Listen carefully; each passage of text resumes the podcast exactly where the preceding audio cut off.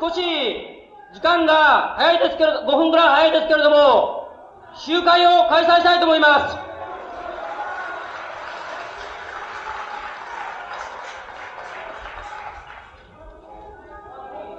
ちょっと待てよ。最初に、半期の諸君が、このビラで、僕の、この本日の主体の個人集会について、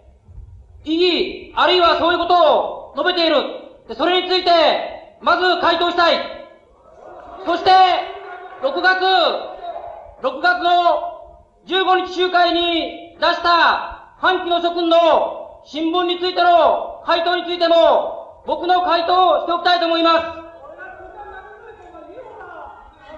まず最初に、はっきりしておきたいことは、本日の集会は、集会は、半期との関係において持たれたのでもなければ、そういった法条で持たれたのでもありません。私は、昨年9月、9月の過程で、半期から偽名しました。そして、彼らも内部で、内部で私のことに対して除名していると言ってる。そういった、そういった関係について、僕が今更半期と直接的な関係において、どうこういう必要は全くないと考えています。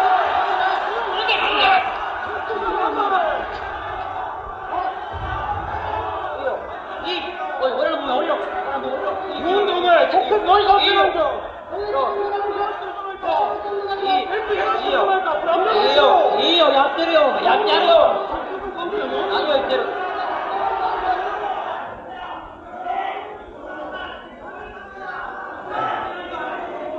こういった問題について、はっきりしておきたいのは、第一に、例えてみれば、僕と半期は、ある意味では、離縁した夫婦の関係であって、一方が何をやろうと言うではないか、極めて単純な関係に過ぎない。彼らが、そうだよ。いいよ。許さないよ。そういう言い方許さないよ。いいよ、うるさい。何がうるさいんだよ。何がうるさいんだよ。あんた、そんなこと言う、言う、言う、言う、あじゃないかよ。お前らいいよ、だからよ。それじゃないよ。いいよ。歌えばじゃないよ。いいよ。歌ダメだよ。あいつはダメだよ。あいつはダメだよ。そうだ、あいつは何してんだよ。で、半期は、6月の15日に彼らの集会をやっています。で、私は彼らの集会に、私は発言させろというふうに言ったことはありません。これは、彼らは、自分らの集会は自分らでやってるわけであり、僕が本日の集会を僕の主体で開くことに何の意味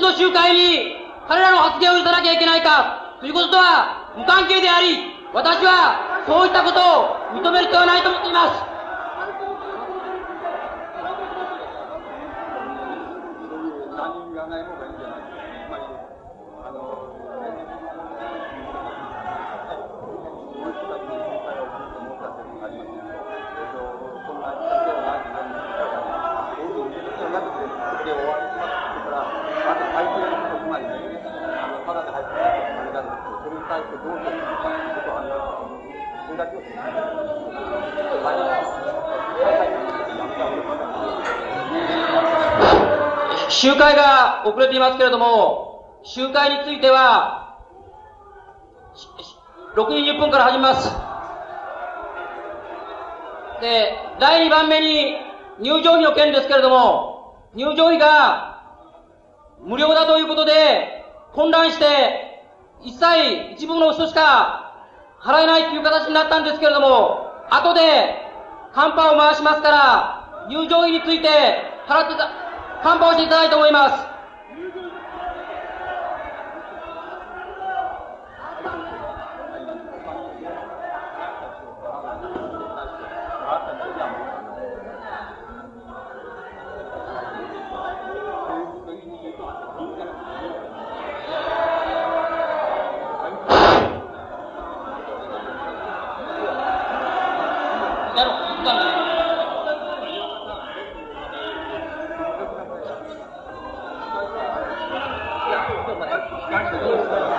本日の集会の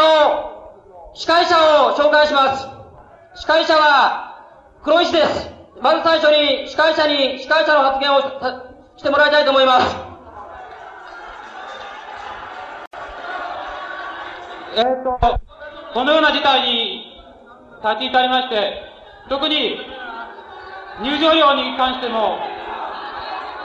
曖昧な形でなっていますので、その点について、集会を始める前に、あの、一言、あの、言っておきたいと思います。まず、現在の反響のこのような対応に対して、そういうふうな事態を招いたことについては取ったんだよ、これ。やばいよ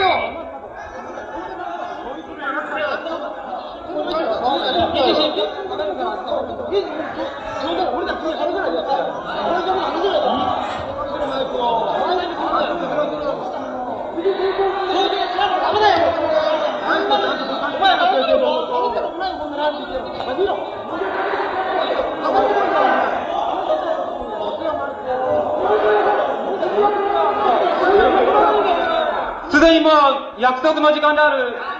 20分を過ぎておりますので、集会を始めるですが、それでは、617集会を始めたいと思います。最初に、吉本龍明さんの方から始めたいと思います。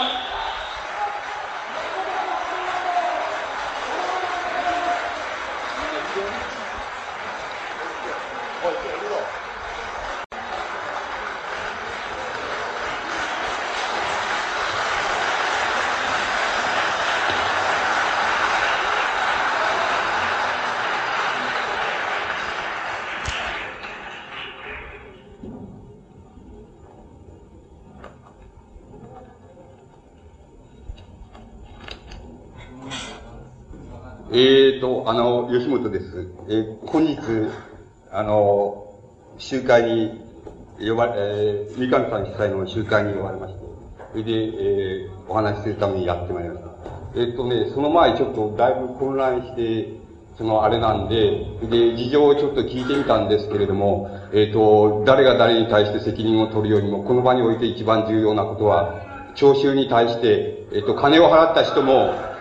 金を払った人も払わない人もいるそうです。ですから、それに対しては後ほど、あの、え、主催者が、あの、つまり、その、金を払った人に払い戻しをするか、するとか、金を払わなかった人に取るとか、そういう処置について、はっきりした方がいいということを、僕は、あの、え、自分のあれとして申し上げました。それは、それが一番重要なことだと思います。それから、もう一つ、えっ、ー、と、あの、えー、うん、まあいいんですけど、もう一つは、あの、僕、えー、僕が、えっ、ー、と、えー、三上さんがさ先に喋って、僕が後に喋るように、えー、なっていたかもしれませんですけれども、なんか騒がしいので、僕先に、えっ、ー、と、喋らせていただきます。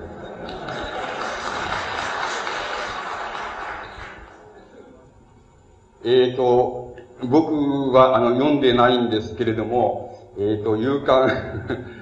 夕刊富士、富士という新聞に、その、私が、その、えー、一つはその、私が、その、何年ぶりかの、その、沈黙、沈黙を、あ、そうですか。沈黙を破って、その、政治的な発言をするっていうので、それはその注目に値するっていうようなことが、そう書いてないか知らないけど、なんかそういうことが書かれていたそうです。で、えっと、これは事実に反するのであって、私はあの、えっ、ー、と、上空用への発言っていう、その、えー、私の、あの、首相する雑誌で、その、毎回のごとく政政治思想的状況について、えっ、ー、と、意見をその、改陳してるので、あの、別にその、何年ぶりにその沈黙を 破っているわけでも何でもないっていうこと、だからその記事は間違いだろうっていうふうに、え、僕に、あの、そういうことを申し上げておきたいと思います。それから、あの、もう一つはその、えっ、ー、と、えー、そういう言葉かどうかわかりませんけれど、その、えー、反旗派っていうその、えっ、ー、と、うん、党派がその、えっ、と、分裂していて、そして、あの、僕がその、どちらに、その どちらに加担するかどうかっていうことが、えっ、と、大変その、興味、興味かな、注目か、興味深いことで、えー、あ、あ、あったことであるけれども、その えっと、どちらかに、この、肩入れ、え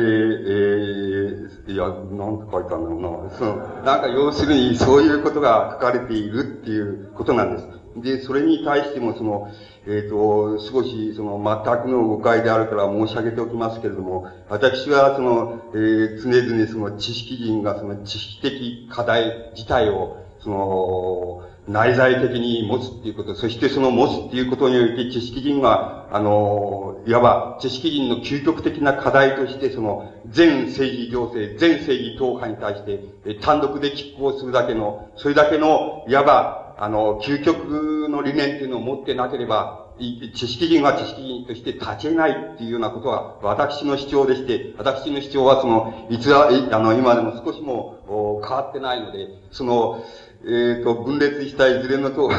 党派に肩入れするか、その注目に値することであるっていうようなことは全くの、あの、全くのその、えっ、ー、と、デタラメだろうっていうふうに、あの、思います。それから、あの、知識人のあの、知識人が単独でその内在的課題を持たなければならないっていう場合に、その知識人っていうことの規定が、あの、非常に問題になるわけですけど、これも私の考え方は、すでに明瞭に述べられているので、あの、知識人がいわば、知識的過程として、あの、世界を把握していく。つまり、あの、身辺から始まって、だんだんに世界を把握していく。そのことは、必ずしも知識人が知識人たるゆえんでも何でもないっていうこと。それは、いわば、あの、知識にとっては、極めて自然な過程であるっていうこと。だから、あの、いずれ、いや、今、あの、知識人と大衆って区別をするとすれば、いやあの、現在の大衆もやがては、現在の知識人並みの知識を、いわば自然発生的に獲得していくだろうっていうこと。そのことは全く明瞭なので、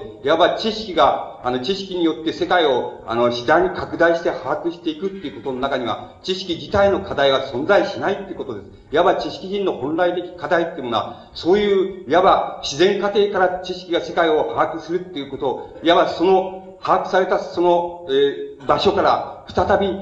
再び大衆っていうものを、いわば、あの、えー、なんて言いましょうか。つまり、大衆っていうものを再び意識的に捉えることができたならば、その時に初めてあの知識人が知識人としての課題っていうものが、あの、えっ、ー、と、成し遂げられるだろう。いわばその時初めて知識人が知識人と呼ばれるものになるだろうっていうような主張は、すでに私が、あの、たびたび繰り返しているところで、それでもって、そこから考えて、いわばそういうこの新聞記事のような、その、あの、ことはもう全然問題にならないっていうこと、つまり概念として問題にならないっていうことを申し上げたいと思います。それから、もう一つは、いわばここで、あの、政治と文学、まあそういう言い方は良くないんですけども、政治と芸術、文学、あるいは文化、あの、あるいは政治運動と知識でも何でもいいですけども、え知識人でも何でもいいですけども、その、いわば、あの、なんて言いますか、関わり合いにおいてですね、関わり合いについてですね、えっ、ー、と、こういうことを考えます。いわば、あの、その、従来のその、なんて言いますか、政治運動と知識人っていうものの、えっと、関わり方っていうものは政治運動がある。そして知識、えー、それは、その政治運動は知識人っていうものを、いわば、なんて言いますか、周辺に巻き込んでいくっていうこと。で、巻き込んでいく限りにおいて知識人は何やらその非常に不安げに、いわばそれに同伴していくっていうこと。そして、その同伴していく知識人っていうものを集めて、そして、あの政治運動が成り立っていくだろうっていうのは、そういう、いわば、これはあの、理念じゃなくて、その必然的な型っていうものがあるわけですけども、歴史的な型があるわけですけども、その型っていうのは全くナンセンスだっていうこと、ナンセンスなんです。そして、あの、ナンセンスなんです。そして、そういうことともう一つは、あの、知識に、例えば文学でもいいですけども、芸術でもいいですけども、これは、いわば、あの、えっ、ー、と、必然的にいわば単独者によって単独になされる、いわば作業です。で、これは、あの、集団でなされるわけでも何でもありません。たとえ、集団を組んでいようと、あの、いわば、文学の創造、政治の創造、あ、いや、え芸術の創造っていうものは、これは単独になされるものです。つまり、この単独になさなされる、あの、そういう、いわば知識的課題、文化的課題っていうもの、それについて言えば、それには、いわば、あの、と、えつまり、党派的な問題っていうのは問題にならないっていうこと。それよりも何よりも、いわば政治が先にそれをダッシュするか、あの、文学が、芸術がする、あるいは文化がそれを先に奪取するかはわかりませんけども、我々が持っている究極の課題っていうものが、いわば、つまり、世界が改まり、人間が改まりっていうようなことであるとすれば、その課題に向かっては、あの、えっと、なんて言いますか、つまり、膨大なつまり、裾野っていうものが必要なんだって、裾野と、それから、膨大ないわば知識的努力、それから文化的努力、文学的努力、あるいは、あの、芸術的達成っていうようなものが必要なんだって、つまり、具体的に言えば、えっと、つまり、えー、まあ、具体的にロシアの例で挙げれば、その、えロシア、えつまり、えっと、ドストエスキー、反動的なドストエスキーも必要であるし、その、人道主義的なトルストイも必要であるし、唇的な、えー、良心を持ったそのツルゲネーフも必要である。そして、チエホフ的な霊障も必要である。そういう、つまり、そういうものが、いわば、あの、そういう基盤がなければですね、政治、多分政治が政治単独でもって何かが成し遂げられるってことはあるまいっていうことが言えると思います。それから、文化が文化として、あるいは文学、芸術が文学、芸術としていくならば、それは政治、よりも、あの、先行するか、あるいは政治の後にくっついていくか、その時々によって決まるでしょうけども、しかし、あの、それはいずれにせよ究極的な課題、課題に対してそれを挑んでいかなければならないっていうようなことが、いわばあの、えー、知識が知識人として、あの、えー、立っている、そういう、あの、根拠であるし、それは努力であろうと思います。つまり、その問題について、いわば、あの、つまり安直な利用の仕方も、安直な反発の仕方もつまらないことじゃないかっていうふうに僕には思われます。それで、あの、ただいまこの、あの、巻かれましたビラの中で、中にその、私はその、つ、つ、つまんねえよ、あの、つまり、個人的なおしゃべりをししないで、その、いわば、その、こう、なんて言いますか、こう、う、うち、今、新聞にあったと同じです。つまり、こういうことに対して、その、私が真摯に答えるべきそう書いてないかな。つまり、その種のことが、あの、ビラの中にありましたけれども、僕はこういう馬鹿らしいことに対して答える必要はないっていう考える。つまり、あの、僕はあの、だから、何年間ぶりに沈黙を破ったわけでもないし、反キャンの分裂はどうしてこうして、それで、それがここに持ち込まれて、それに対して僕がどっちに肩入れするかなんて、そういう問題でも問題はないっていう。したがって、したがって私はここで、えっ、ー、と、この、この新聞記者には大変お気の毒ですし、このビラの当事者にはお気の毒ですけど、僕は今日はもう、あの、逆に政治的漫談をやろうっていうふうに思ってきましたから、あの、え、あの、非常にくつろいだけるんで聞いてください。うるさいぞ。え、えあの、つい先頃ですけれども、僕、あの、えっ、ー、と、頼まれまして、それで、えっ、ー、と、羽ニ優子っていう、あの、作家の指令について、あの、あの、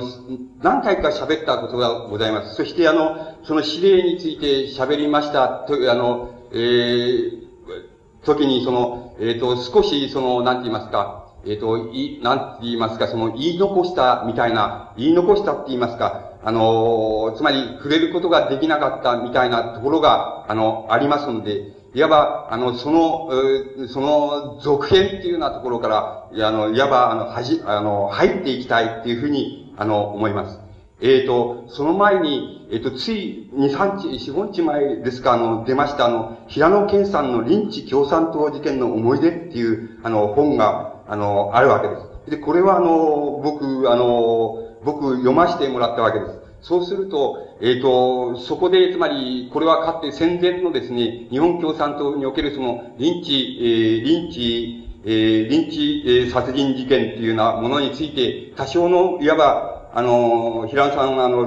こう、関わり合いが、あの、関わり合いがって言いますか、そういう戦前のそういう左翼運動に関わり合いがあった、そういう自分の閲歴を踏まえまして、そしてあの、その問題について、いわば、あの、かなり丁重にあの、メスを加えているわけです。そしてその、まあ、あの、それを読んでいきますと、大変、大変、あの、興味深いんですけれども、あの、興味深いんですけれども、あの、一番の争点になっているのは何かって言いますと、その時、その、臨、時殺人が行われたか、行われないか、その、なんて言いますか、その対象となった、その、えっ、ー、と、なったその、えー、なってその戦前の共産党の幹部であったその、えっ、ー、と、小畑っていう人物と大泉っていう人物がいまして、その人物がその本当にスパイであったかどうかっていうような問題が、いわば、あの、追求の中心点になっているわけです。それで、あの、そこで平野さんが、あの、こう、なんて言いますか、の追求が緻密を極めているわけですけども、そこで、あの大体その、えっ、ー、と、その、小畑っていう人物と、中央委員と、それから、大泉っていう中央委員が二人とも、あの、警察のスパイだっただろうっていうようなことに、を結論付けてるわけです。そして、あの、もう一つは、それに対してその、本当にリンチが加えられた、加えられたために、その、小畑っていう人物なんですけども、小畑っていう人物は死んだか、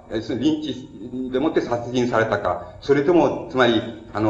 こう、いわば、左門されていたら、その、もともとなんか心臓かなんかの障害があって、それでいわばショック死したものであるかっていうようなことについて、えー、あの、大変その、戦前に、いわばその当事者として研究された人物、例えば宮本賢治なんていうのが、その、そういうことで追求されたわけですけれども、その問題について、平野さんは、あの、さしたる、あの、つまり、明瞭な結論を、あの、下していない、つまり実際に殺人が、えー、行われたのか、それとも、その、えー、いわば、あの、えー、つまり、あの、化する、あの、うん、こう、なんた、なんて言いますか、こうちょっと体を崩いた今、ここら辺でやってましたけども、そういうことをやってたらね、ショック死したとか、あの、そういうことであるのかどうかっていうのは、そういうことを、そういうことの問題については、あの、うん、さし、あの、いわば明瞭な結論を下してないように思うんです。で、あの、しかしあの、平野さんがいわば追求の、いわば結論として、その、到達しているところは、いわば戦前の運動、いわば治、あの、治安維持法っていうのがありまして、その治安維持法によってその、に触れる行為、つまり言い換えれば日本共産党の組織自体がそう、そうであるわけですけども、それがいわばあの、それが死刑また何々以下の懲役みたいな風になっていると、つまり死刑を含む、あの、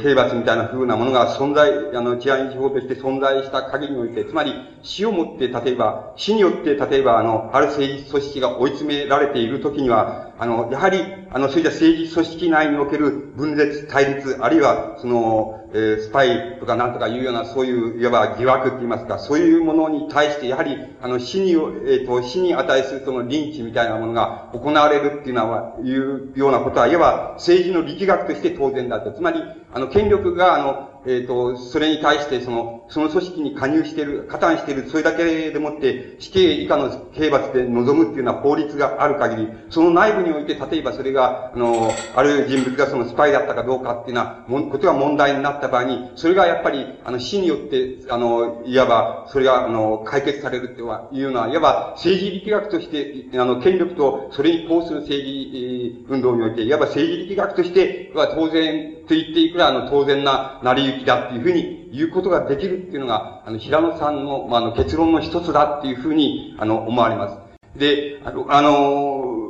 この、この問題っていうのを、先ほどのその、萩谷さんの指令っていう作品の中、えー、作品をあの、で、あの、この、の関連で申し上げますと、その作品では、ややもう少し、あの、いわば丁重にその問題が、あの、えー、作品の中で扱われているわけです。で、その前にあの、僕ちょっと平野さんに対してその、感想を申し述べます、平野さんは今、あの、癌かなんかの手術をして、その、えー、大変な時なんですけども、まあそういうことはそういうことでして、あの、僕、あの、つまり平野さんが、の、あの、少し不満が、結論の仕方みたいなのに不満があるので、それから、あの、その、小畑っていうのとか、あの、なんか、その大泉っていうのにた、が、あの、スパイであったっていう、だえっと、いわば決定、断定の仕方に対しても、あの、僕は、あの、僕なりの会議を持ってるわけです。その会議っていうのは、まあ、あの、えっ、ー、と、あの、ニ屋さんの指令の中に触れるときに、あの、触れると、あの、触れてもいいと思いますけども、あの、ただ、平野さんの発想っていうのがあるわけです。つまり、あの、僕は元来、その、あんまり好きじゃないんですよ、この、あの、奴がスパイであったか、スパイでなかったか、その臨時事件はどうなったかみたいなね、その、いわゆる密閉されたその組織内部におけるその出来事みたいなのに異常な関心を示すっていうのはね、そういうあんまり好き、そういう分子っていうのは好きじゃないですね。あの、好きじゃないっていうことはまあ、あの、根本にあるわけですけどね、あの、例えばね、僕そういう体験があるんです。あの、えっ、ー、とね、えっ、ー、と、僕はあの、えっ、ー、と、あの、失業してからその、えっ、と、その個人、えっ、と、個人の特許事務所に一日おきにアルバイトで勤めていたことがあるんですけれども、あの、平野さんがその、何を勘違い、何を勘違いした、したのか、あなたは特許庁の役人だそうですねっていうわけですよ。して、あの、冗談じゃないですよって言って、あの、僕、そう、いくらバカだって僕に雇ってくれないですよって、あの、あの、言ったわけですけどね。で、あの、そして平野さんがその時に、その、その、言うに、えっ、ー、と、言うには、言うにはっていうことは、その、露骨には言わなかったんですけど、僕の学校時代の友達って、あの、同業者で奥野武夫っていうのはいるわけですけども、彼がその、えっ、ー、と、東芝、の研究所に勤めていたとき、高分子科学のその、あの、いわば技術的研究でその特許庁長官賞っていうのをもらったことがあるんです。で、その、いい仕事なんですけども、その特許庁長官賞っていうのをもらった、あの、そそのことと平田さんが引っ掛けて、その、僕が特許庁の役人で、それで、僕が要するに、あの、うまいことを、なんかこう、えー、多くのの、その、仕事をですね、推薦して、その結果、要するに、あの、奥のが特許庁長官賞っていうのをもらったっていうふうにね、いわば、露骨に言わないけど、そういうふうに僕に言うわけですよ。で、僕はびっくりしましてね、その、冗談じゃないっていう、で、冗談じゃないっていうことを言いましてね、その、僕は特許庁の役人ではありませんって言って、それで、あの、なったこともありません、で僕は、特許、個人の特許事務所の、その、一日おきのアルバイトの仕事をしていますっていうふうに、その、言ったことがあるんです。それで僕は、その時、平野さんっていう人は、恐ろしい人だねっていうふうに、あの、僕は思いました。つまり、恐ろしいことを考える人だねっていうふうに思いました。思いました。それで、あの、そのね、それでもう早速びっくりして、その、吉本さん、こうバカにいい打ちですねって言うんですよ。で、あの、それはちょうど僕引っ越したばっかりで、縦売り住宅引っ越したばっかりで、その新しかったことは新しかったんですけどね、それで俺はびっくりしてるのも、こういう恐ろしい人にはね、ちゃんと言っといた方がいいと思って。あの、これはあの、つまり、え方々から借金をして、して、そのね、急いでこれを信用金庫にぶち込んで、その信用金庫からその、3倍ぐらいの金を借りて、それで、その、これをね、これは建売り住宅の一つで、それを買いました。こういうふうに僕は、あの、平野さんにその、言ったわけです。説明したわけです。で、こんな馬鹿らしいことを説明するっていうのは、要するに全くその屈辱的なんですけどもね、しかしね、あの、あの、平、つまりね、あの、政治、つまり政治運動、運動に、あの、関心を持った分子とかね、あの、分子とかね、あるいは政治運動っていうものに巻き込まれた、巻き込まれた経験のある分子、そして、えー、巻き込まれてつくづく焼けさせたっていうような、そういう分子、それからね、その政治運動に、あの、なんて言いますか、こう、えっ、ー、と、座礁した分子っていうものなんで、こういうか、あの、こういうことに関心を持ち、かつね、そういう着想の仕方をするっていうことがね、あるっていうことなんですよ。そしてですね、あの、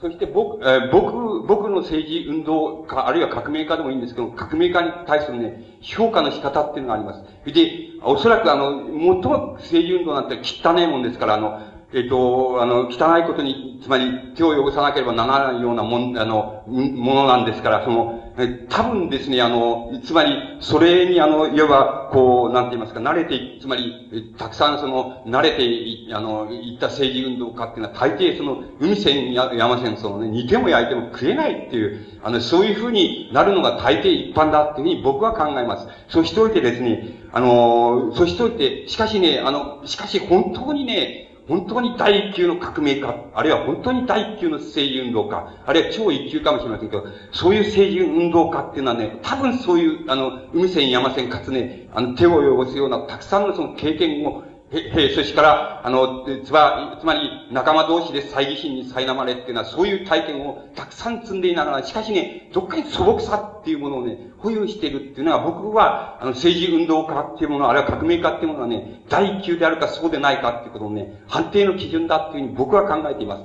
だから、レーニンなんていうのはね、やっぱり、ものすごく海線山線ね、あの、ろくでもないことしてると思いますけどね、しかしあの、非常に、あの、どっかに素朴さっていう、あの、素朴さって言いますか、率直さって言いますか、そういうものがあるっていう、僕はそういう意味であの、霊人の理念そのものに、あの、決してそのあれを、その、賛成はしませんけども、しかしあの、霊人っていうあの、革命家っていうのは、やっぱり、第一級の革命家だっていうふうに、僕には、あの、考えられます。しかし、あの、そうじゃないんだ。その、その、分子っていうのは、あの、分子でその、なんか、その、左翼的関心があるとか、左翼運動にその、留意したなんていうのはね、出すって大抵そういう、いわば、そういう経験って何回もあるでしょう。つまり、あの、自分がスパイだと言われたとか、その他人もスパイだと言ったとかね、そういう経験っていうのはあるでしょう。だもね、その、そのいやらしさっていうのを持ってるもんだから、だからあの、こういうことに異常な関心を示す。で、異常な関心を示す場合に、その、関係づけの仕方っていうのがね、いつでも決まってるわけですよ。つまり、ここにある事実がある、ここにある事実がある。もし、その中に共通のその、なんか結びつきやすい現象があるならば、それを結びつけて一度は考えてみるって、そういう着想ですよ。こういう馬鹿らしいあのね、こういう馬鹿らしいという意味合いでは、平野さんのね、その、この臨時共産党時点の思い出大変な力作ですけども、しかしあの、僕はあんまり、あの、あんまり、あの、いい、あの、えー、いいもんじゃないっていうのが僕のあの、えー、読みました結論です。で、平野さんがいわば、あの、政治力学として権力が例えば、あの、政治運動に対して、その、政治組織に対して、その、死をもって、死刑以下の刑罰をもって臨むっていうならば、いう場合には、権力内部における闘争において、やはりあの、いわば、あの、それが、あの、いわば、えっ、ー、と、権力につながっているというふうな疑惑を持たれたか、持たれた限りにおいては、それは、あの、いわば、あの、死に値するつ、つまり、臨時殺人に至ることもあり得るっていうのは、そういう政治力学の、あの、一結論っていうものは、あの、え、羽生優子さんの指令のの中では、もう少し、あの、なんて言いますか、もう少しあの、抽象化され、かつその、もう少し、あの、広い、広い視野っていうものを、あの、を、あの、提出しているように、あの、思われま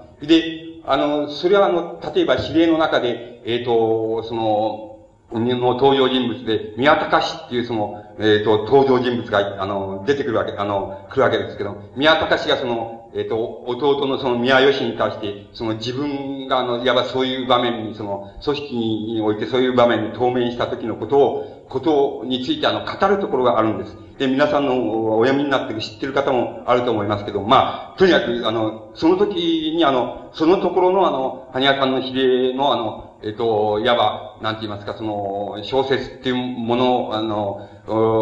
におけるその問題の提出の仕方とその解き方っていうのはもっと、あの、平野さんよりももっと、もう少しあの、えー、抽象度は高いですけれども、もう少し、あの、広い視野、あの、大きな視野っていうものに立っているように思われます。例えば、あの、そのところで、えっ、ー、と、いわば、リンチ左門のその、えっ、ー、と、議長になったその人物がその、えっ、と、つまり、組織を裏裏切ってその、なんて言いますか、警察と結びついた、ああその、ものっていうのは、あの、絶対に許すことはできないっていうことが、いわば組織あるいは党におけるその、あの、原則だっていうことを、その、その時の左門の議長っていうのが、あの、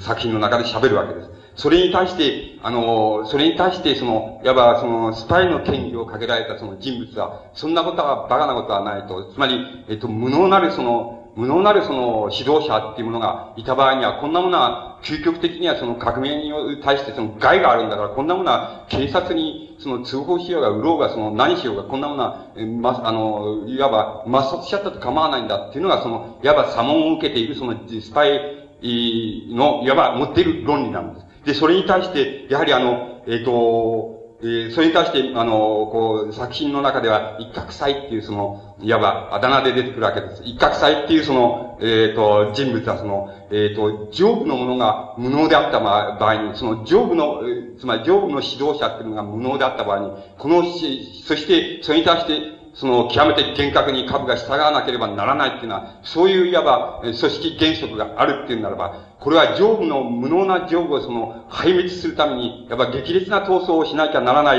え、するか、あるいは、それじゃなければ、これはいかなる手段をで使ってもこの無能なる、その、指導者っていうのは排除するか、どちらかしかないんだっていうことを、その、ないんだと。それを、それはやっぱり、えー、えー、と、どれを選ぶかは別として、どちらを選ぶ選ぶかは別として、そういう問題は確実にあるんだっていうようなことを、この一角祭っていう、あの作品の中に出てくるその人物が、あの、主張するわけです。そしてその、えっ、ー、と、そのね、えっ、ー、と、あの、それに、そしてその、もう一つの、その根拠、立角祭っていうのの根拠は、その、なんて言いますか、あの、人、あの、この、人間、人間っていうものを、その、つまり、処理しちゃう、処理しちゃえば必ず、あの、人間を処理したもの、あるいは人間を処理した組織っていうものは必ず、あの、死によって逆に復讐されるもんだと。だから、あの、人間を処理するっていう、人間を変えるっていうことや処理するっていう観点が全く不毛であるっていうこと。そういうことは、あの、が、あの、一角祭っていう人物のいわば、あの、理、つまり、この、スパイに対してその死を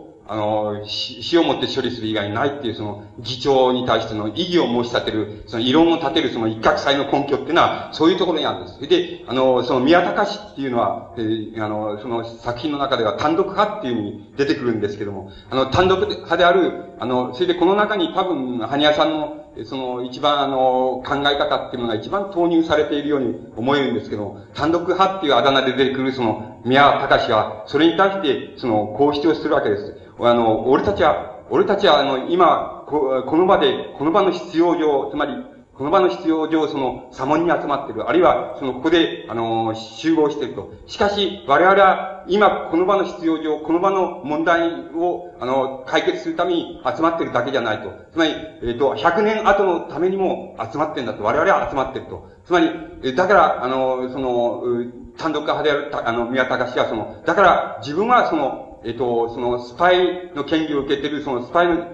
であるというその人物を、あの、こう、いわば、この、そういう言葉なんですけども、あちら側へ、あちら側へ預けていることを主張するっていうふうに、あの、つまり、その場合に、あの、単独派である宮高氏は主張するわけです。で、つまり、そこで問題になり得るのは、つまり、あの、現、現在の現在の、現在の時点において、えっと、一つにはこういうことです。つまり、現在の時点においてその人物がスパイであるかどうかっていうことはわからない。つまり、それでこれがいわば、あの、革命のために悪であるか善であるかっていうこともわからないと。しかし、あの、現にそういう問題として現在ここに集まっていると。しかし、あの、自分たちは現在その必要上集まってるけれども、100年後のためにも今集まってるんだと。それ、その100年後のためにも集まって、100年後のために、いわば、後に初めて、いわば、あの、誰が、誰が革命的であり、誰が革命的なかでなかったかっていうような問題、完全な判決が下ると。で、その時まで、いわば、この人物をあちら側に預けておくことを主張するっていうふうに、あの、その単独派である宮隆っていうのは主張するわけです。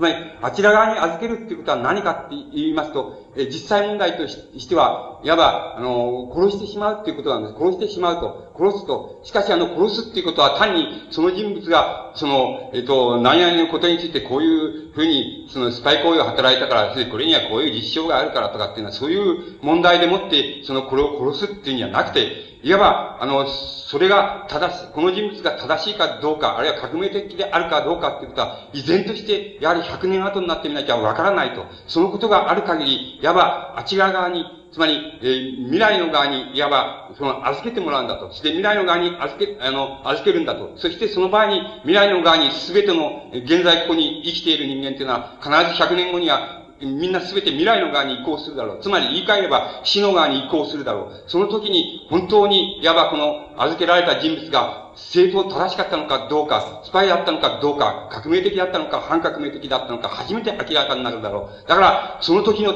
まで、いわば向こう側に預けておくっていうことを主張するっていうふうに、あの、その単独派であるその宮高氏が、あの、えー、主張するわけです。で、おそらくこの主張の中に、いわば、ハニヤさんの、えー、なんて言いますか、あの、考え方っていうのが、最もよく、あの、いわば投影しているっていうふうに、あの、考えればよろしいと思います。で、この考え方っていうのは、一見すると、その、いわば、なんて言いますか、架空の、えー、設定のように見えますけれども、しかし、多分あの、えっと、羽生さんが、あの、未来、つまり100年後、全部が死者に移行してしまったときに、初めてはっきりすることがあるっていうのは、そういうふうな設定をしたときに、単に、いわば関連的に未来、未来を設定して、架空の未来を設定して、そこからいわば、あの、現在を裁くっていうのは、そういう視点を提起しているのではなくて、あの、人間の、いわば、あの、論理的な認識であり、感性的な認識であれ、それは、なんて言いますか、あの、なんて言いますか、過去の歴史的な蓄積、あるいは経験、そういうものから導き出された、あの、理念、あるいは結論っていうようなもの、そういうものだけで、あの、人間の認識っていうものを、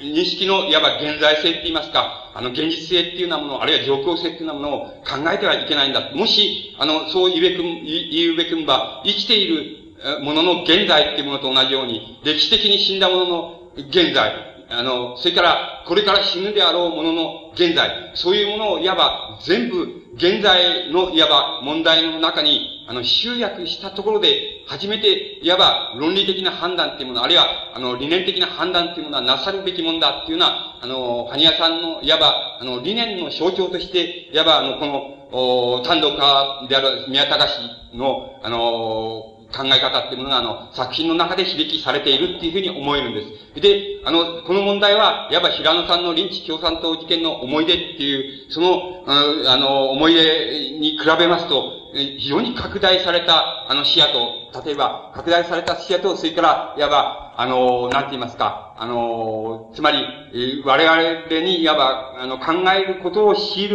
っていうのは、そういう、あの、視点っていうものがそこに、あの、存在するように思います。つまり、あの、おそらく、あの、平野さんにしろ、あの、羽屋さんにしろ、あの、同じように、えっ、と、例えば、あの、平野さんは、あの、その、スパイとしてリンチされた、殺人された、その、小畑っていう人物を同居してたこともあるっていうのは、そういう宣伝のされた、自分の体験を踏まえて言ってるわけです。あの、うこの、書いているわけです、また、谷谷さんは、あの、なんて言いますか、自分がその、スパイダー権威で、その、左門された大泉っていう人物を、あの、よく、同じ、あの、農民部にいて、あの、よく知っているっていうのは、そういう、いわば過去の体験を踏まえて、両者ともいわば現在の仕事っていうのあるいは戦後の仕事っていうものをしているわけですから、いわばそういう体験を踏まえてしているわけですけども、体験をいかに、どういうふうにして自分の、あの、なんて言いますか、自分のものにするかっていう、そのものの仕方っていうものに対して、ものについて言えば、あの、大変、あの、なんて言いますか、両者の、あの、なんて言いますか、体、こう、体験の、なんて言いますか、処理の仕方、あるいは体験を、いわば自分の、あの、血肉と化するって言いますか、血肉の思想と化するっていう、その思想として化するっていうこと、そういう化し方っていうものが、あの、いわば大変違う、いわば、えー、その別な意味では、その対極的に違うっていうように、あの、考えられると思います。で、あの、この、えー、ハニヤさん、えっ、ー、と、なんて言いますか、羽生さん、それから平野さんのそういう、えっ、ー、と、あの、つまり、組織がいわばその内部において対立を生じた場合に、その、それをどういうふうに、この考えるべきかっていう考え方についてのその、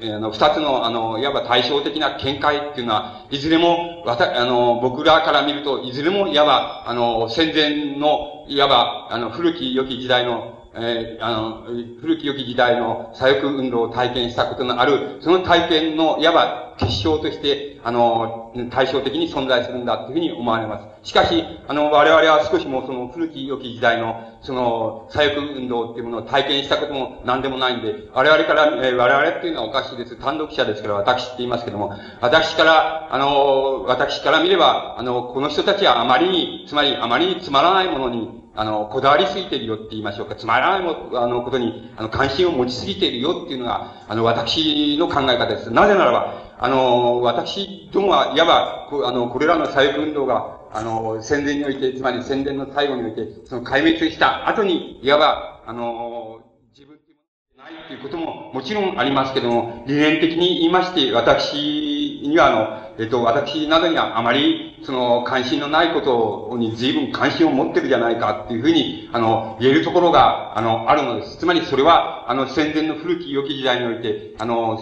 世界は共通にソビエト共産党の、あの、首相するコミンターンならコミンターンのその指導下にあり、そしてその指導下に各国の共産党っていうのが動き、そして各国の共産党は自らの周辺にその同伴的知識人をその集め、そして同伴的知識人が文化運動を、あの、あるいは文学運動をその周辺で左翼文学運動を、あの、そこで提起するっていうのは、そういう全くその、なんて言いますか、おあつ、おあつらえ向きな、その政治、えー、文化的状況の中で、いわば体験した体験のを、を一つ、あの、なんて言いますか、一個の見解まで、その結晶しているっていうようなことで、我々から見ると、これら、あの、このなんか、この、なんて言いますか、政治運動と、その、なんか、文化、それから、えっ、と、知識人自体のあり方自体の問題が全くナンセンスですし、あの、えっ、ー、と、また現在、現在じゃなくても、その、いつでもそうなんですけども、ある一国の、えー、なんて言いますか、あの、社会主義政党、あるいは共産主義政党っていうものが、えっ、ー、と、世界各国のその、なんか共産主義運動というものに対して指導的な役割を果たしたり、あの、そういう、そういうのがいなかったら、そういうのがなかったら、あの、一国におけるその、なんか、えっ、ー、と、えー、その、えー、あの、政治運動、革命運動、細部運動っていうのができないみたいな、情けない、その、それから自らの理念を作り出していないような、情けない革命革命運動なんていうのは、つまり戦後においてはあんまり、あの、あんまり問題にならないわけですから、あの、だからすでに、そういう意味合いも含めまして、僕らにはあんまり、その関心のない領域に過剰な関心を持っているっていうような意味では、あの、やはり、あの、え、平野さんや、あの、ニ屋さんっていうのは最後の人じゃないでしょうか。つまり、あの、最後の人だっていう、いや僕は、なんか、ニ屋さんから最後の人って言われたことあるんですけど、僕は、ニ屋さんが最後の人じゃないかっていうふうに思います。あの、あの、僕らはそうじゃないと思います。あの、えっと、全く違う、全く違うところに立っているっていうふうに、あの、考えております。で、あの、ハニヤさんが、その、やはり、あの、作品の中で、その、なんて言いますか、やっぱ単独ある、ある、その、宮高氏の見解として、その、あの、なんて言いますか、その、うん、その、革命家っていうものの、その定義をしてるわけですけど、遠くなるので、僕目が見えないんだから、自分で返してたら見え、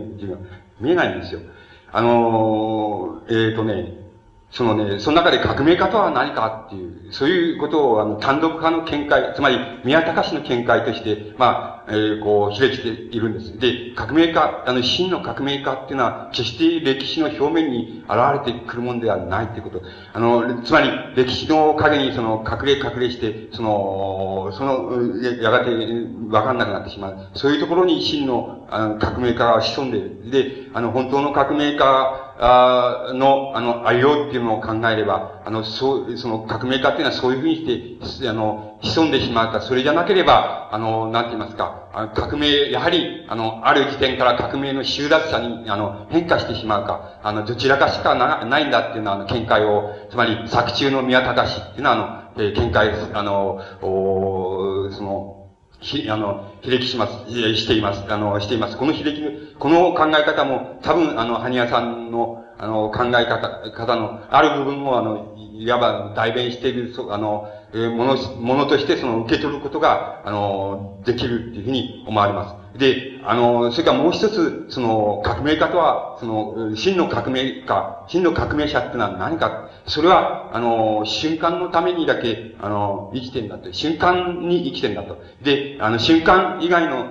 ところでは、つまり、えっ、ー、と、その、うん、なんでもない生活者であるかもしれないし、えー、それから、うあの、なんで、こう、えーあの、誰にもわかんない、この、その人物であるかもしれないし、そういう人物であるかもしれない。しかし、あの、えっ、ー、と、そういうものがあの真の革命家っていうものだって、その、ただ革命家っていうのはその瞬間のためにだけ、あの、存在するんだと。して、瞬間がもし、それじゃ永永久にって言いますか、生涯の中に存在しない場合には、あの、やはり、それは、あの、どっかに、えっと、その、えー、潜んで死んでしまうのかもしれないし、ただのサラリーマンとして一生終わってしまうのかもしれない。それはわからない。しかし、とにかく真の革命家ってのは、いずれにしても、それ以外のその、あり方ってのは取り得ないっていうようなことを、あの、いわば単独派の見解として、これも、羽ニさんの、えっ、ー、と、かなりな分の考え方を代表してるって言いますか、象徴してるんだと思いますけど、そういうあの、見解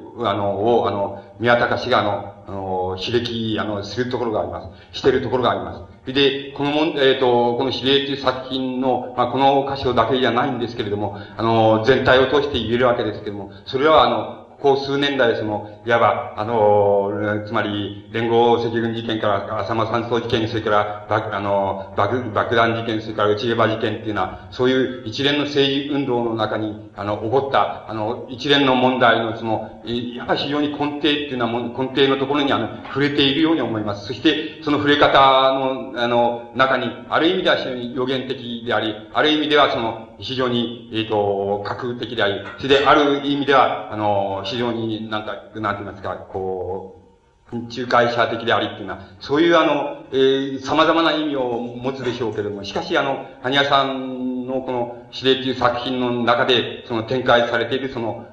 革命運動におけるその対立、その、えー、脱落するもと非脱落者、それから、あのー、なんて言いますか、かあのー、え、この、スパイと、スパイとの権利をかけられたものとかけるもの、そういうものにおける、その組織の力学、政治の力学、権力の力学っていうようなものについて、あの、大変、あの、えー、つまり、あの、予言的であるような、あの、問題っていうようなものを、あの、提起しているように、あの、思われます。それで、あのおうん、あのこの現在の、つまり、この状況っていうものを、あの、こう考えて、あの、当面している状況っていうのを考えてみますと、い、あの、いずれも、その、えっ、ー、と、その、こう、なんて言いますか、その、こう、消、消耗すべき事柄しか目の前には存在しないっていうのは、そういうあの、状況にあの、当面しているわけで、それで、えっ、ー、と、つまりよくその、どこにもその中心がない、この、え、こう、えー、なんか核がないっていうふうに、核を見出すことができないっていうのは、そういうような、あの、ことがよく言われますけども、で、こういう、あの、現在の状況っていうものを、どういうふうに、例えばその、理解していったらいいのか、あるいは、ここ数年代、その、一連のそのラディカルな政治運動が当面してきている問題っていうものの、いわば共通の根底にあるものを、どういうふうに把握していったらいいのかっていうような問題が、あの、あるっていうふうに思います。で、それを、あの、それを、あの、様々な観点からそれを、あの、なんて言いますか、取り上げることができるわけですけども、ここで、いわばあの、なんて言いますか、漫談風にっていうか、その雑談風にって言いますか、そういうふうにあの、えっ、ー、とい、いくらかの、その観点から、その、この、この、あの、なんて言いますか、申し上げてみますと、あの、多分こうだと思うんです。あの、皆さんがその、単独な人間としてもそうであるし、あの、職場の組織の中においてもそうであるし、あるいは政治運動の中においても多分そうじゃないかっていうふうに思われることは、ことは何かって言いますと、あの、えっ、ー、と、つまり、こうだと思います。こういう一つはこうだと思います。つまり、あの、その当事者にとっては非常に重要な事柄、つまり重要でかつ切実な事柄が、あの、当事者以外にも、以外のものにとっては無関心である、無関心的なもの、あんまり切実でもないし、何でもないっていうふうに思えるその分裂が非常に極端だっていうことが一つ挙げられると思います。つまり、あの、当事者にとっては、言えば、あの、生死をかけた、あるいは組織をかけた内毛場であるにもかかわらず、これは当事者、組織以外のものにとっては、全く無関心であるとか、全く関係がないとか思われたり、つまり、そういう、そういういわば分裂の仕方って、分、その分裂の仕方っていうのが非常に、あの、極端だ。極端な分裂の仕方っていう、をしているっていうのが、いわば今の状況の中にある一つの、あの、なんて言いますか、問題だっていうふうに思われます。これは多分、あの、個人についても言えるわけなんです。で、個人についても言えるわけであって、例えば、あの、皆さんは多分その、えっ、ー、と、つまり単、文字通りの単独者、つまり、あの、独身者である方もその、えっ、ー、と、か、家族、家庭、子供っていうようなものを、あの、えっ、ー、と、一緒に家族を営んでいる方もいるわけでしょうけども、多分、あの、多分現在、あの、家族内部、あるいは、あの、個人において、大変切実な、その、きつい問題に、あの、あるいは、きつい問題、あるいはモチーフに、あの、透明しているだろうっていうふうに思われるんです。で、このなぜそういうふうになるかってことは、後ほど触れることができるかもしれないんですけども、そういうきつい問題に対して、家族あるいは当事者以外にとっては、どうすることもできないっていうような問題を、あの、きっと抱えているだろうっていうふうに思われます。その、例えば、最も、あの、最もいわば、あの、典型的な例を挙げれば、それは、あの、男女の問題だったり、その、家族内における夫婦の問題なんていうことがあるわ、を取ってきたら、非常に典型的な漫画になるわけです。つまり、典型的な、えっ、ー、と、漫談になるわけです。つまり、例えばその、夫婦の問題において、例えば、いかに切実かつ、えー、こう、生死の境をさまようような問題が夫婦の間にあったとしても、それは、あの、それは、夫婦喧嘩っていうのは犬も食わないよっていうふうに、あの、言われれば、あの、どうしようもないっていうのは、そういう、いわば問題なんです。それからそこに、他者が介入しようとしても、どうしても、そこの、あの、なんて言いますか、その当事者の、なんか最低、つまり、一番奥の方にある、その、いわば、こう、なんて言いますか、この信号の部分っていうか、秘密の部分って言いますか、そこの問題に対しては、他者がどうしても触れることができないっていうのは、そういうことが、あの、あると思います。しかし、だからしてそれが無価値なのでな、なく、その当事者にとってはそれこそ、やはり、あの、革命が生死をかけるように、夫婦問題だって生死をかける問題であり得るわけです。当事者にとっては。それほど切実であり得るわけです。ですから、そういう切実であるにもかかわらず、他者にとってはこれは犬も食わないよっていうふうにしか介入することができないっていうようなことがあるわけです。おそらく、それは一つの比喩でありまして、現在、例えば、あの、せあの、諸々のその政治運動が透明している問題っていうのは、きっと、あの、あるいは政治思想が透明している問題、あるいは大衆的に透明している問題っていうのは、問題の一つは必ずそこにあるっていうふうに思われます。つまり、あの、ある地域的、あるいはある個人的、ある家族的に非常に切実な問題があったとしても、その問題が、あの、全体的な切実さと少しもつながらない。あるいは逆に言いますと、全体は、いわば、その、非切実さ、あるいは、無関心さっていうようなことで、極端に分裂しているっていうのは、それがおそらく現在の、あの、なんか状況の中に一つ現れている、あの、一つ、非常に大きな、あの、こう、問題点だっていうふうに思われます。それから、あの、この問題は、例えば、あの、つまり、国家的な、国家的な単位、あるいは国家的な規模でそれを申し上げることもできるわけです。先ほどは、つまり、夫婦的な規模で申し上げることもできるわけですけども、国家的な規模でも申し上げることができるわけです。だから、あの、国家、あるいは国家権力っていうものと、あるいはその国家権力に対して、何らかの意味でその、えっと、つまり抵抗し、反抗し、そして反逆を企てている個人及び小組織っていうものが透明している問題は何かって言ったらば、あの、今申し上げましたことと全く同じあって、あの、当事者にとって、あの、当事者にとって極めて切実な課題であるにもかかわらず、あの、権力に、あの、権力に到達する道っていうものが、ものすごく遠く見えるっていうことなんです。つまり、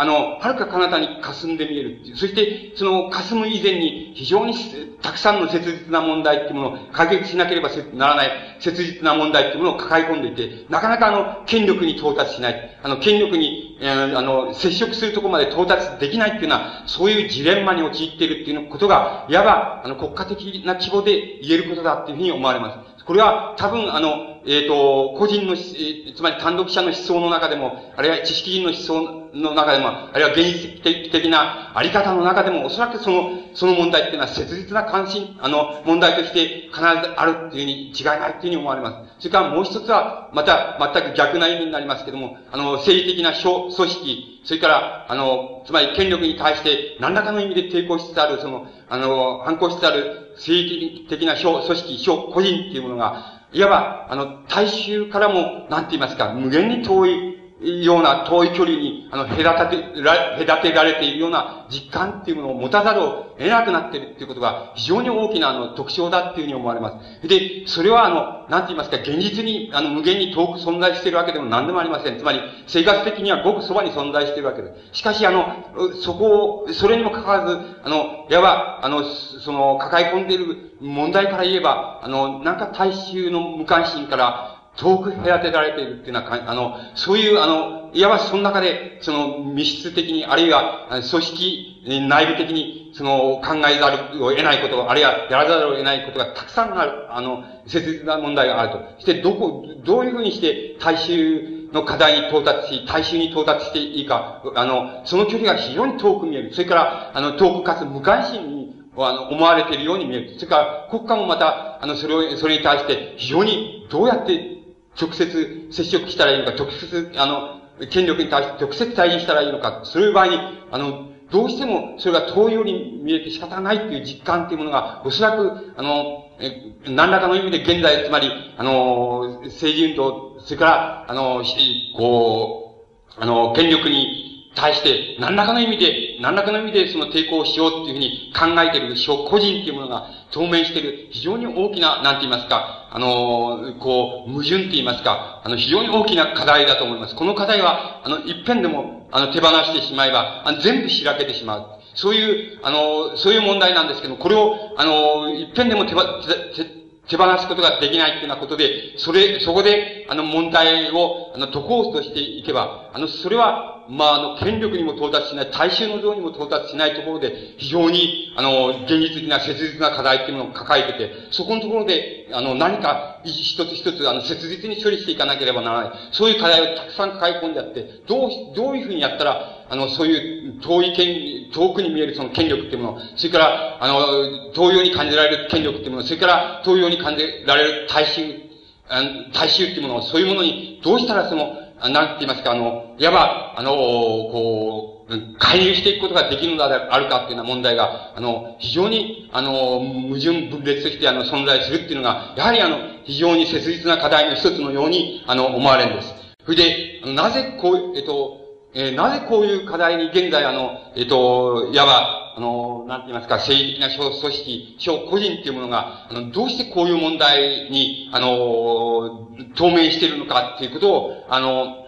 についてあの、申し上げてみますと、これは様々なあの、いわば観点っていうのがあり得るでしょうけれども、一つはやっぱりあの、なんて言いますか、あの、この、つまり、古典的なあの、古典的なあの、なんて言いますか、あの、この、えー、この政治、つまり古典的なあの、政治国家像っていうもの、それから社会像っていうものがどうしてもあの、なんて言いますか、あの、どうしても一つあの、変、つまり変形しつつあると言ったらいいのか、崩壊しつつあると言ったらいいのかわかりませんけども、崩壊しつつあるっていうふうに考えられることが一つだと思います。あの、古典的な国家像、あるいは、あの、社会像っていうのによれば、あの、歴史を、いわば、あの、なんて言いますか、必然、必然史的に、あるいは、自然史的に規定しているのは、あの、株構造であると。で、株構造であって、株構造の中核にあるのは、経済社会構成であると。で、経済社会構成を核にして、いわば、あの、例えば、国家単位で言えば、あの、社会っていうものが、あの、あるいはもっと近代的に言えば市民社会っていうものが存在すると。市民社会の上層には、あの、つまり上層には上部構造としての、あの、政治的国家が、あの、いわば基礎していると。政治的国家の中核には、一つ法的国家っていうものが存在する。で、法的国家が存在し、そして法的、あの、政治的機関、あの、国家的機関っていうものが存在し、あの、えそれが、いわば、えあの、全、全政治的、全社会的な、いわば上部構造としてそのそびえた、そびえていると、あの、存在すると。そういうのが、いわば単純化された、いわば古典的な、あの、社会像、国家像というふうに、あの、考えれば、多分、あの、現在、そういう古典的な社会像、国家像っていうのが、あの、えー、崩壊しつつあるんだっていうふうに、あの、考えられます。つまり、の、その崩壊、じゃあ何を、何を崩壊というかっていうことになるわけですけども、それをあの、おまあ、あの、言ってみますとね、あの、うん、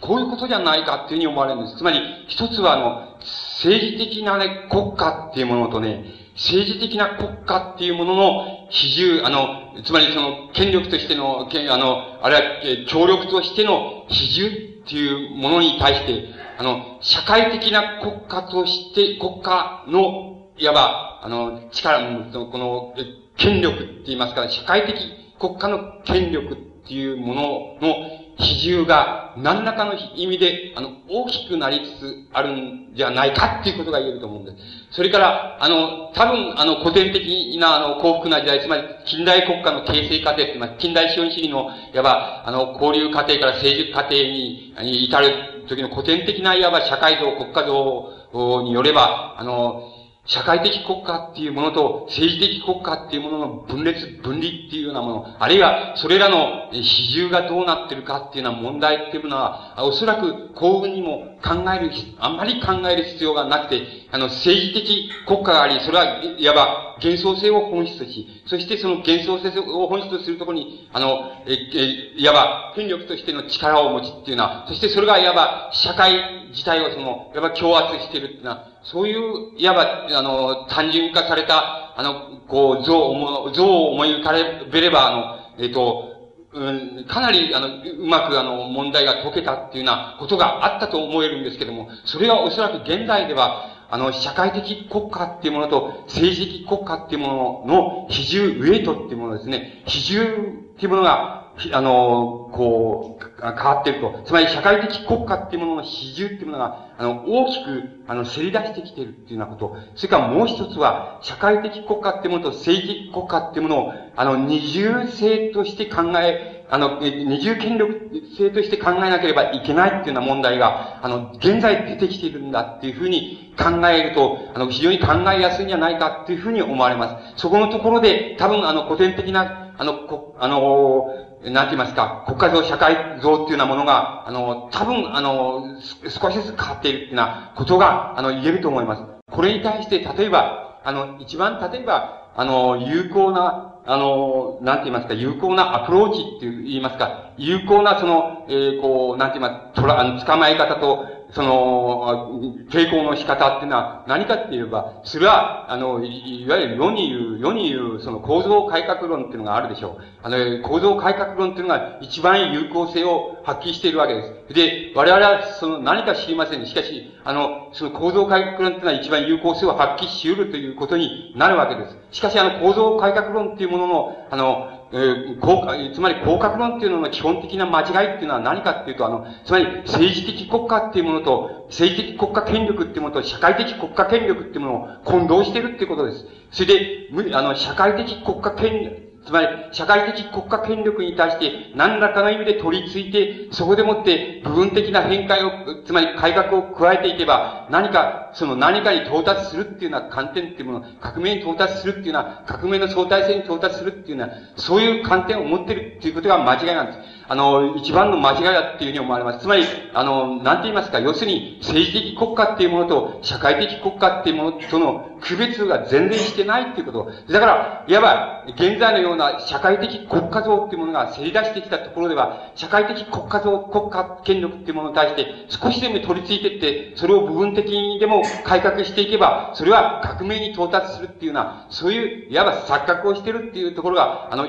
つまりダメだっていうところだっていうふうに思います。なことは百も分かっていることで、まあ、昔から分かっていることです。しかし、あの、そういうところが一番ダメなところだと思います。だけれども、多分、あの、現象的には多分、あの、非常に有効なように見えてるのは、え、見えるのではないかというふうに思われます。つまり、えー、いろんな例を挙げてもいいんです。つまり、見延が東京都の都知事、つまり地方自治体の、大きな地方自治体の一つである、東京都の都知事を占めて、そこでゴミをどうするかってことに対して改革をした、そういうことを、え、その、どこの地方自治体でもやれば、そうすれば何か革命に到達するみたいな、そういうことを考えてるわけそんなことは全然ナンセンスなわけだ。しかし、あの、それは一見すると有効性に見えてるっていうことは非常に確かなことだっていうふうに思われるんです。で、それじゃあ、公開派的な知識人っていうのが、どうして、知識人っていうのはこう考えるわけだ。つまり、その芸能界だとかね、その芸能プロだとかね、それから決まってるよ、そういう奴が言ってるところは、芸能プロだとか分断だとかね、分断編集者だとかね、それからね、あの、学校の、大学の先生ですよ、そういうところになってさ、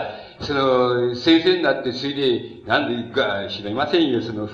あの、いるじゃないですか、その副学長になったとか、学長になったとかいう、マルクス、公開派のマルクスじゃいるでしょうが、俺はなんか改革するんだと思うかもしれないけどさ、それいるじゃないですか。それで、あの、馬鹿らしくてしょうがないっていうふうにしか僕には言えませんけども、しかし、あの、ししかし、あの、そういうことが、そしてもって、例えば教育において、その、学生をその、多少、つまり進歩的なことを言って教えたらさ、そしたら何かしてるっていうことになるのかっていう、そういうことになるわけです。つまり、私には馬鹿らしくて仕方がないっていうふうにしか思えないですけども、しかし、そういうことに対して、なぜそういう幻想が抱かれるかって言ったらば、彼らの基本的な問題って、基本的な観点っていうのは、要するに、え、ファンクショナリズムなんですよ。つまり、社会的国家っていうものを、国家っていうものをね、いわば国家の、国家権力の相対性のように、つまり、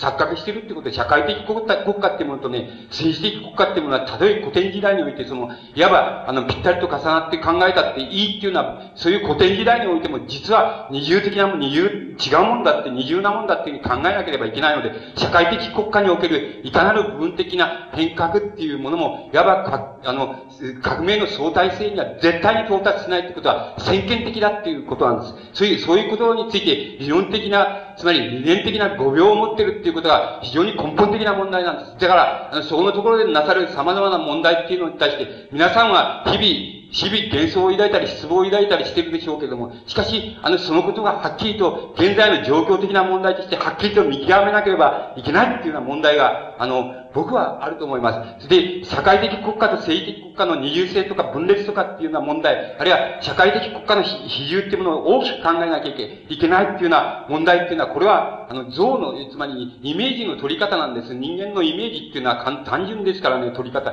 単純なイメージしか取れないので、あの、マルクス流に言って株構造があって、その上に上部構造がそびえ立ってるっていうのは、こういう、あの、言われ方もあるあるわけで、あの、そういうイメージの取り方もあるわけですし、非常に立体的なイメージを描いて、それで、あの、つまり、上部構造と下部構造がこう、相互に浸透し合って、ごったごたになって分かんなくなってるっていうイメージをその、思い浮かべるっていうのも、これイメージの取り方なんであって、これはいわば比喩である、比喩です。つまり、比喩的イメージです。ですけど、ですけども、根本的な問題っていうものは、いずれにせよ政治的国家、つまり、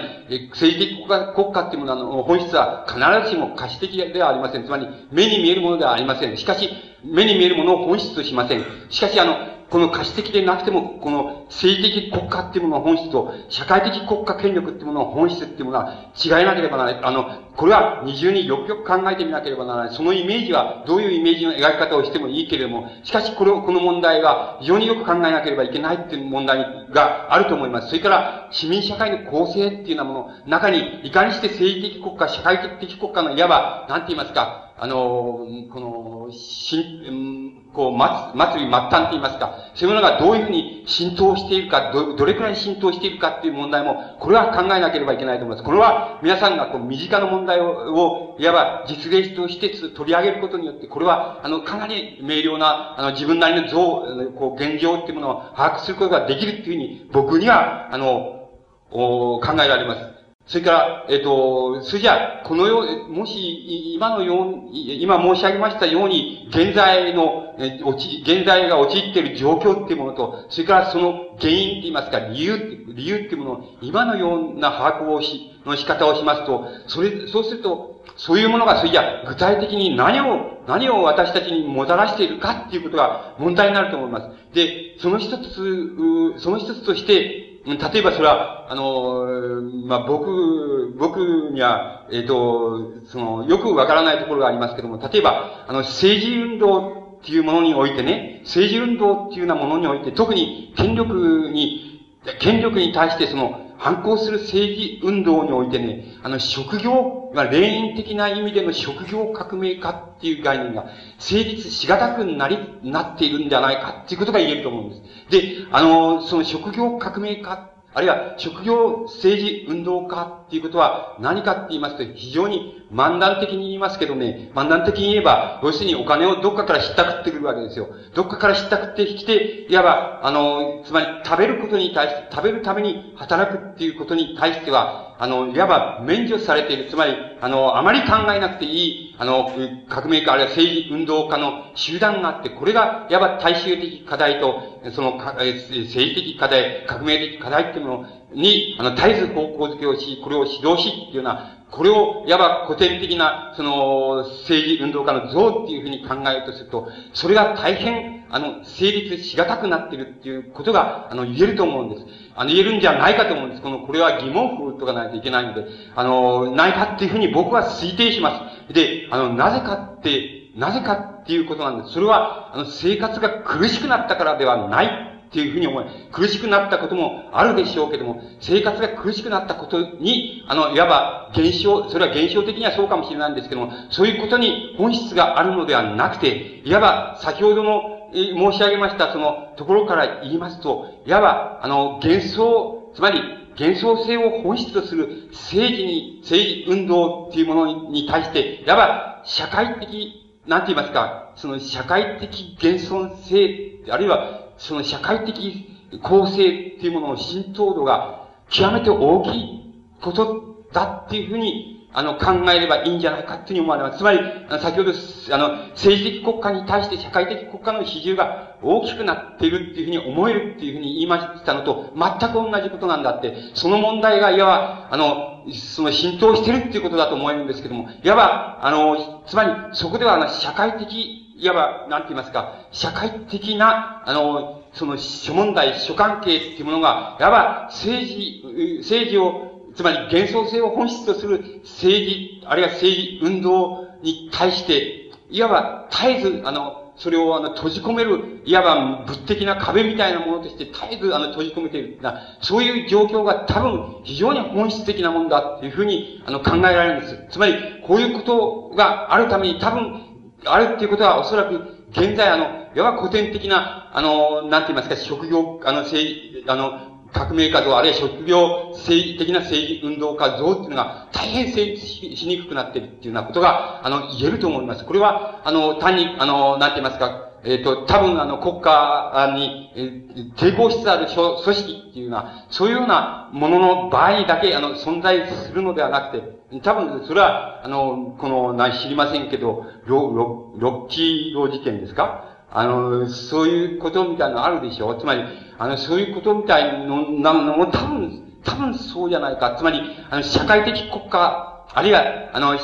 つまり社会的権力、諸権力っていうようなものの比重を、が非常に大きくなっている。つまり、それが大きくなっているっていうことの一つの表れであって、あの、現れ方の一つじゃないかっていうふうに思われるんです。で、あの、なんていうかな、僕はあんまり関心な、つまり芝居としてしか、ロッキード事件っていうのは関心なかったんですけども、あの、ないんです、あの、ないんですけどね、あの、いい芝居見せてもらったっていう、あの、テレビで見せてもらいまして、あの、そういう関心しかないんですけどね、あの、多分、あの、そこにおける本質の問題はね、つまり、収賄したり贈賄したりのは汚ねえぞっていうふうに言うならばさ、あの、権力、つまり権力に、あの、こう、つまりね、えっ、と、反体制的な政治、政党だって言われてる政党って、政党だってさ、どっかから金もらってるわけじゃないですか。ね、なの同じですよ。だから、あの、つまりそんなところに何も本質があるわけなくて、それからそんなところで人をたぶらかしちゃいけないと思うんですよ。あの、ロッキード事件についてもそんなところに何も本質はない、ないわけですよ。ただ、僕は非常に極めて本質的なことをですね、非常に真面目にまあ、真面目に言おうとすれば、つまり芝居として見るってことじゃなくて、真面目に言おうとすれば多分そうなんです。つまり、あの、社会的権力、社会的権力、あれもっと限定して経済的権力って言ってもいい、いいですよ。もっと小狭いものとして。その、そういうものの比重っていうものがね、あの、比重っていうものが国家的規模で組織された場合にはね、それは政治的国家に対して相当な、あの、相当な重圧力っていうのを持ち得るっていうようなことね。それがね、多分あの、いわば、あの、国家権力を、いわば、当面の問題として考える限りね、多分非常に本質的な、例えばロッキード事件なんかに、あの、おけるね、多分非常に本質的な問題がそこにあるんじゃないかっていうのが僕の考え方です。で、あとは全部芝居だというふうに思っています。それで、綺麗なこと言うなって、政治運動って綺麗なこと言うなよっていうことで、あの、どっかから金もらってることは変わりないでしょっていうような、あの、そういうことで、どっかの国から買い物やってるってことは、どこの政党も変わんないでしょっていうようなことは、それは当たり前のことなんで、そんなことは、えっと、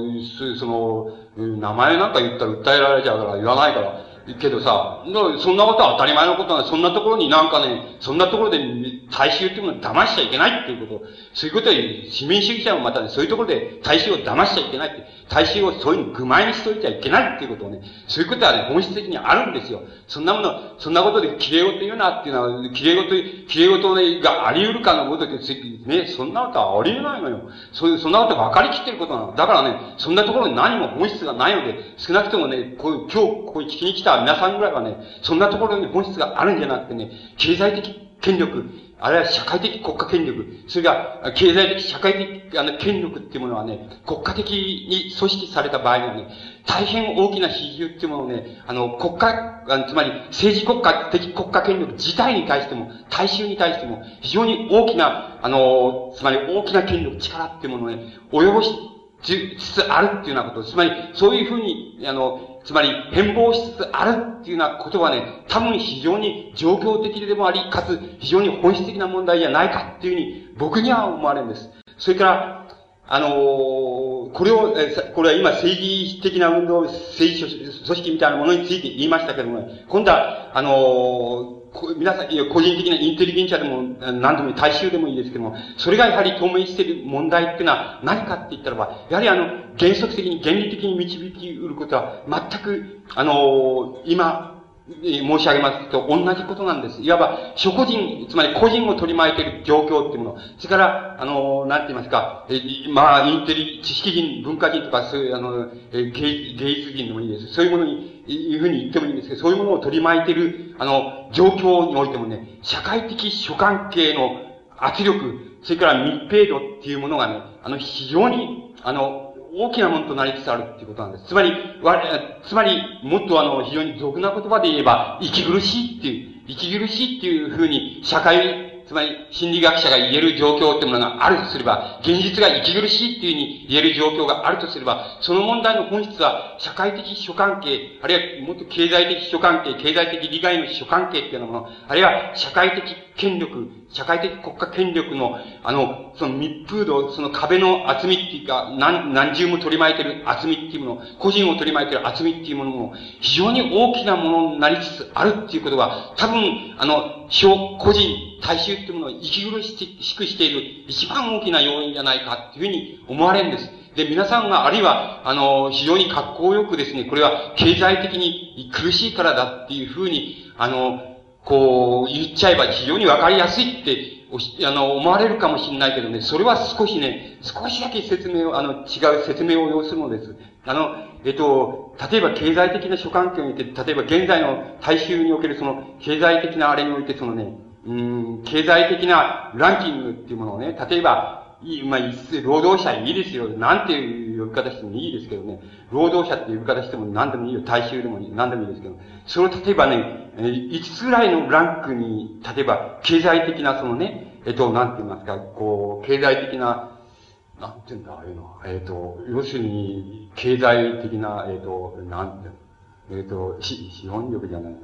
要するに、そういうもんとして5ランクぐらいに分けたとしてね、5ランクぐらいに分けるとすると4ランクでもいいですが、そうするとね、現在における労働者大衆におけるね、最低のランクですよ。最低の経済的ランクにね、属しているものでもね、大体数百万円のね、貯蓄を持ってるんですよ。これ、平均ですよ。平均。平均ですからね、持ってない人もいるでしょで、だから僕、えっと、えっと、俺持ってないなんて文句言わないでください。その、これは平均的なデータ、つまり経済的なデータですからね。持ってるっていうことなんですよ。そうい、いいですか？あのね、いいですか？つまり、それじゃ、例えばね、平均数百万円のね、えっと、貯蓄っていうものを例えば持ってるっていうことはね、これを単純生活っての生産、再生産に還元しますとね、えっと、まあ、その、何人ぐらい二人、三人、三人か、二人か三人として、二人か三人でね、まずね、一年間ならね、多分無理すればね、何にもしなくても食べられるんですよ。一年間ってい。いいですか？あのね、これがね、いわば経済、大衆労働者っていうものをね、あの、1、2、3、4ぐらいに分けたときに、最低のランクにあるね、あの、労働者の持っているね、なんでこれは、これなんていうの？私有財産っていうの？なんていうか知りません。その、す、その、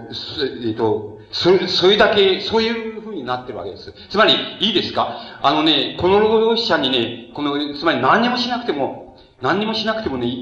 多分一年間ならね、あの、食えるっていうね、そういう、いわば、あの、余力を持ってる。これが、言ってみれば、えっ、ー、と、現在我々が描くべき最低の労働者えっ、と、労働者大衆のね、いわば生活的実像です。実像です。この、この労働者大衆が囲まれている状況っていうものね、これは社会的利害に囲まれている状況の壁っていうものが、どれだけ厚いかっていうものは、どういうふうに、どういうふうに、あの、こうなんかいわば誇張しても誇張し足りないくらいな誇張をしなければならないと、考えた方が皆さんのためにはよろしいんじゃないでしょうか。皆さんは、なんか、プロレタリアートっていうと、もうなんか変なものになっちゃうんですよ。変な像を持っちゃうんですよ。つまり古典的プロレタリア像っていうものを、息を持っちゃうんですよ。つまり、その、本質に隠されているものを、現象的、実体的なものとして、こう、かん、あの、こう、あれする傾向があるでしょう。だから、僕はそういう、あの、労働者層っていうのを、あの、こう、知識労働者を含めて、そのいかにそれを取り巻いている社会的利害諸関係の壁が厚いかっていうことは、強調してもしたりないくらい強調した方が、あの、いいだろうっていうふうに思われるんです。で、この、この、だから、大衆自体が持ってる、あるいは我々自体でもいいんですよ。僕も息苦しいですからね。あの、その、僕ら、つまり持ってるね、その息苦しさっていうものはね、自らのね、自らの経済的余剰力っていうものと決して矛盾しないのですよ。そのことが非常に重要なことなんです。つまり、あの、幻想性としての、いわば、息抜き解放っていうもの、つまり、政治、政治の本質っていうのは、いわば、まず最初に、つまり、あの、その、まず最初に、つまり、共同幻想性の解放っていうことが、まず政治革命の、その、本質的な課題なんですけどね、まあ、そんなことを言わなくたって、要するに、幻想性の解放っていうこと、そんな言い方しなくても、もっと漫談的に、息苦しいじゃないかっていうふうな、心理的な圧迫感、社会心理学的に言う心理的な圧迫感っていうものの、本質は何かって言ったらば、自らが持ってる、あの、経済的な、なんて言いますか、その、余力って言いましょうか。そういう経済用語を知りませんけども、余力っていうものが、自らに対して与えてるね、そういう圧力っていうもの、圧力っていうものと、あの、考えた方が非常に大衆としては主体的なわけですよ。これを、この息苦しさをね、は、自らが持っている余力、社会的余力っていうもの、あるいは経済的余力っていうものが、自らを息苦しくさせてるっていうふうに、そういう、いわば、自己矛盾として考えるのが、いわば大衆的に言えば、大衆自身にとっては非常に主体的な考え方です。それで、それは誰がそうしてるのかっていうふうに考え、そういうふうに言っていった場合に、誰がそうしてるかって言っていった場合に、それは国家的な規模で言うならば、やはり、あの、いわば先ほど言いましたように、社会的国家権力、あの、経済的国家権力っていうものが、に組織された場合には、それは、あの、その、あの、いわば比重って圧迫性、比重っていうのは、権力、政治国家に対する権力的圧迫感も、それから大衆に対するあるいは市民社会に対する経済的圧迫感っていうもの、社会的圧迫感っていうもの、極めて強くなってるっていうのは、そういうふうに考えられたら、あの、割合に、いわば単純化して、随分単純化してありますけども、あの、割合によく、あの、現在の状況っていうものをつかめるんじゃないかっていうような、あの、そういうことが言えるっていうふうに思います。それから、もう一つじゃ、えっ、と、どういうことになってるのか、今申し上げました、あの、状況っていうのは、世界的な規模っていうもの、規模に拡大することができるので、つまり、今、先ほど国家的規模で申し上げました、けれども、世界的な規模で言っても、世界的な経済権力、社会権力っていうようなものの、ものの、いわば、ウェイトっていうものがね、世界的政治権力っていうようなもののウェイトに対してね、非常に大きな、あの、比重を示しつつあるっていうのがね、現在の世界状況のね、非常に本質的なところにあるっていうのは、ふうに考えられるとね、一つの観点が得られるだろうっていうふうに僕には思われます。これは例えば中層の対立になり、それからいわば後進第三地域っていうものと、それからいわば中心地域でもいいですよ。それから先進、資本主義国でもいいですけど、そういうものにおける錯綜した対立っていうようなものになりつつある、えーえー、ものとして今減少しつつあるっていうようなことだっていうふうに考えられると、割合によく考えやすい一視点が得られるのではないかというふうに思われます。これは、いわば古典的な、あの、古典的な革命像によりますと、革命像によれば、よりますと、例えばマルクスは、あの、世界革命、世界、世界同時革命以外には政治革命なんてのはありえないっていうようなことを、いわ、あの、そういうことは、あの、非常に明瞭なことだっていうようなことを、理念的には明瞭なことなんだっていうようなことを言っております。そして現象的には、あの、まあ、あの、なかなかそういうことがはっきりしないわけですけども、つまり、それからもう一つは、あの、もう、もうちょっと後からの言われ方で言えばさ、いや、後、後ではなくて、最近の言われ方のうちに入るわけですけども、それは、いわば、あの、社会主義国が、どんどん、第二次大戦以降、どんどん社会主義国家が国家単位でどんどん、あの、拡大しつつあると。やっぱ、この社会主義権っていうものが、あの、連合していって、そして、資本主義、えー、国家軍っていうものを、だんだんに包囲していけば、包囲していけば、そうすれば、あの、世界における社会主義、えー、その勢力の、えー、あの、なんて言いますか、あの、勝利っていうものが、えー、得られるんだっていう理念がつい、つい10年ぐらいまでまだ通用してたわけです。しかし、あの、そういう、いわば古典的に幸福な時代の、その、古典的に幸福な時代の人たちが、左翼運動の人たちが考える、そういう国家力が、どんどんどんどん、そういう世界情っていうのは、どんどんどんどん崩壊しつつあるんです。で、崩壊しつつある本質が、中層、例えば、現在中層がその、ち、その、ここ数、数年来か、そこら10年来か知りませんけど、もう、なんか、部分的にはもう血で血で、血血で血を洗う、その、その紛争を繰り返しつつある。それで、理念的な対立もしつつある。で、もう片っぽはもう、最も敵対的なものとして、その相互にその対立しつつある。そういう状況なんていうのは、本当は、あの、つまり古典的なサイクルなんていうのは全然わか、全然考えも及ばなかったことですよ。しかし、我々はすでにそんなものは10年前に、十何年前に予言してるわけだ。そんなことは言ってってる、言い切ってるわけです。